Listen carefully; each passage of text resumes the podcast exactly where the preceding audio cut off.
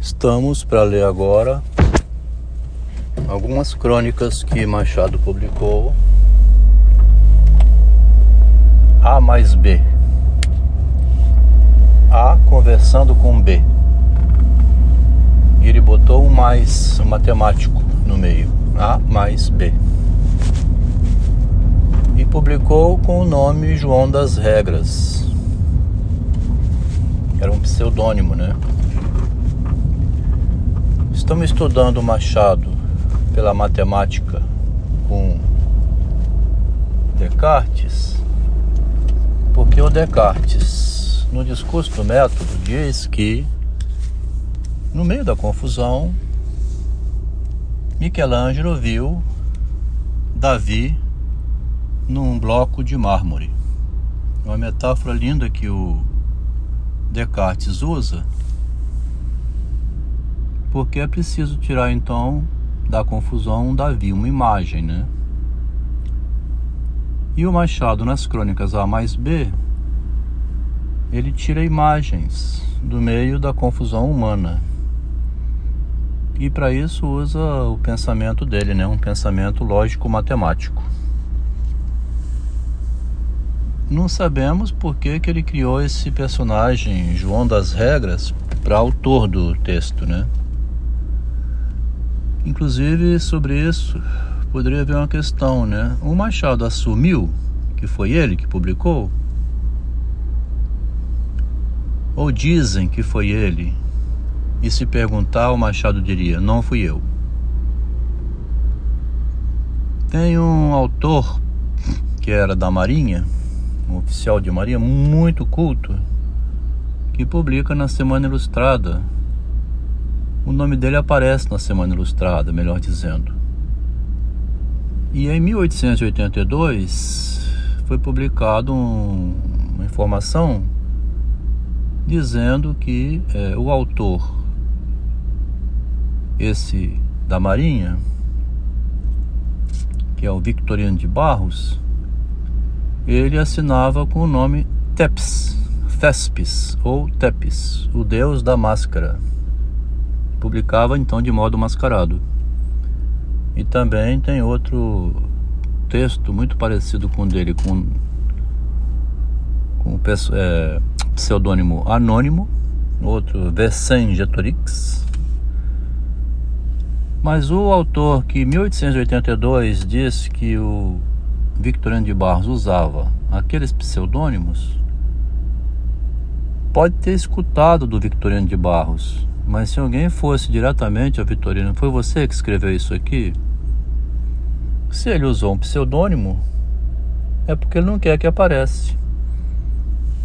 Ele não queria comprometer uma imagem dele ligada àqueles textos. Então ele poderia dizer: Não, não fui eu, não.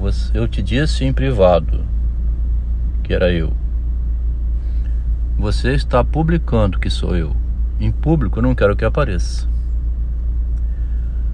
Então o pseudônimo é criado quando o autor não quer aparecer ele como sendo o autor daquilo que está dizendo. O que me admira é que, conhecendo tão profundamente os homens, ainda abrace tão ardentemente uma causa qualquer. Ceticismo que eu não aconselho a ninguém. Cético, né? Mas ele põe um não aqui. Ele usa esse ceticismo, o Doutor Semana. Isso é de uma crônica de 10, 11 de julho de 1869. Então nós vamos pensando assim: Doutor Semana é um pseudônimo, não é o Machado.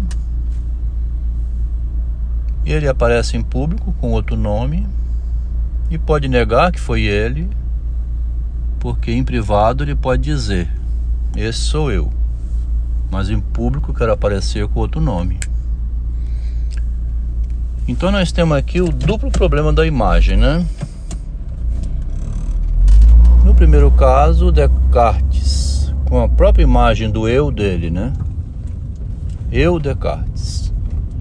Porque ele surge ali como um autor de si mesmo, o Descartes diz que estou fundando uma filosofia que é só minha. serve para mim.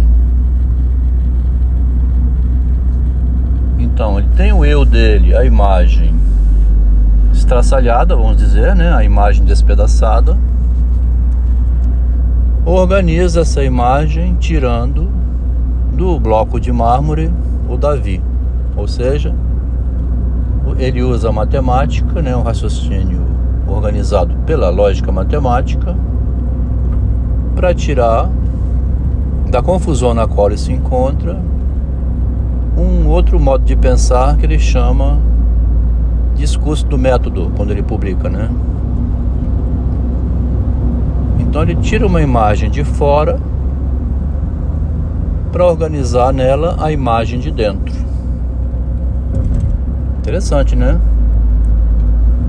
Porque nós é, estudamos o Schreber, onde ele acalma todo o delírio dele, criando uma imagem provisória, que é um trampolim que o sustenta enquanto ele vai recuperando a razão que ele tinha perdido. Ele vai retornando à realidade, retornando à realidade, igual num pesadelo, né? Onde a pessoa está muito apavorada e lentamente vai recompondo, recompondo o delírio, acalmando e tudo volta, né? Como eu digo, a carruagem volta a ser uma abóbora, os cavalos brancos voltam a ser camundongos e todo aquele delírio que era um delírio, né? Pela beleza toda do casamento, perfeito demais, é, volta ao normal. A gata borralheira deixa de ser a princesa, o príncipe encantado agora é um pedreiro, um servente, né? Um homem comum então, o que nós estamos falando aqui é da idealização, né? A idealização é essa viagem no imaginário, onde a pessoa materializa algo virtual como se fosse real. Toda aquela virtualidade, onde ela se sentia uma rainha, uma princesa, e tinha um príncipe servindo, era uma magia, né? príncipe é um servente de pedreiro e ela é uma empregada doméstica que naquele instante brilhou por alguns minutos. Então a gente consegue criar uma filosofia da imagem através do narcisismo, né, do amor a si mesmo, onde a realidade se torna um pouco mais compreensível, né? O delírio é o imaginário perfeito, lindo, sem defeito, né? Sem os problemas. Então, num outro textinho, é, falando do masculino, né? A presença do homem e também da máscara, a necessidade de mascarar para esconder aquilo que não é para ser falado no outro textinho foi colocado o suporte da imagem no real. A imagem tem um suporte no real que depende de qual for esse real, é aconselhável não falar. Mas sabe que ele existe. Evita falar, mas sabe que ele existe. E se tentar excluir o real que sustenta a imagem, pode acontecer uma crise, né? Porque dizer que o real que sustenta a imagem é psicótico possibilita justamente o contrário, né? Cria um elemento contrário, porque aí o real psicótico que sustentava a imagem, estando ele desorganizado, como lá em Descartes, ele vai se reorganizar, tirando de blocos de pedra Davis, como Machado de Assis, tirando da confusão textos lindos, né?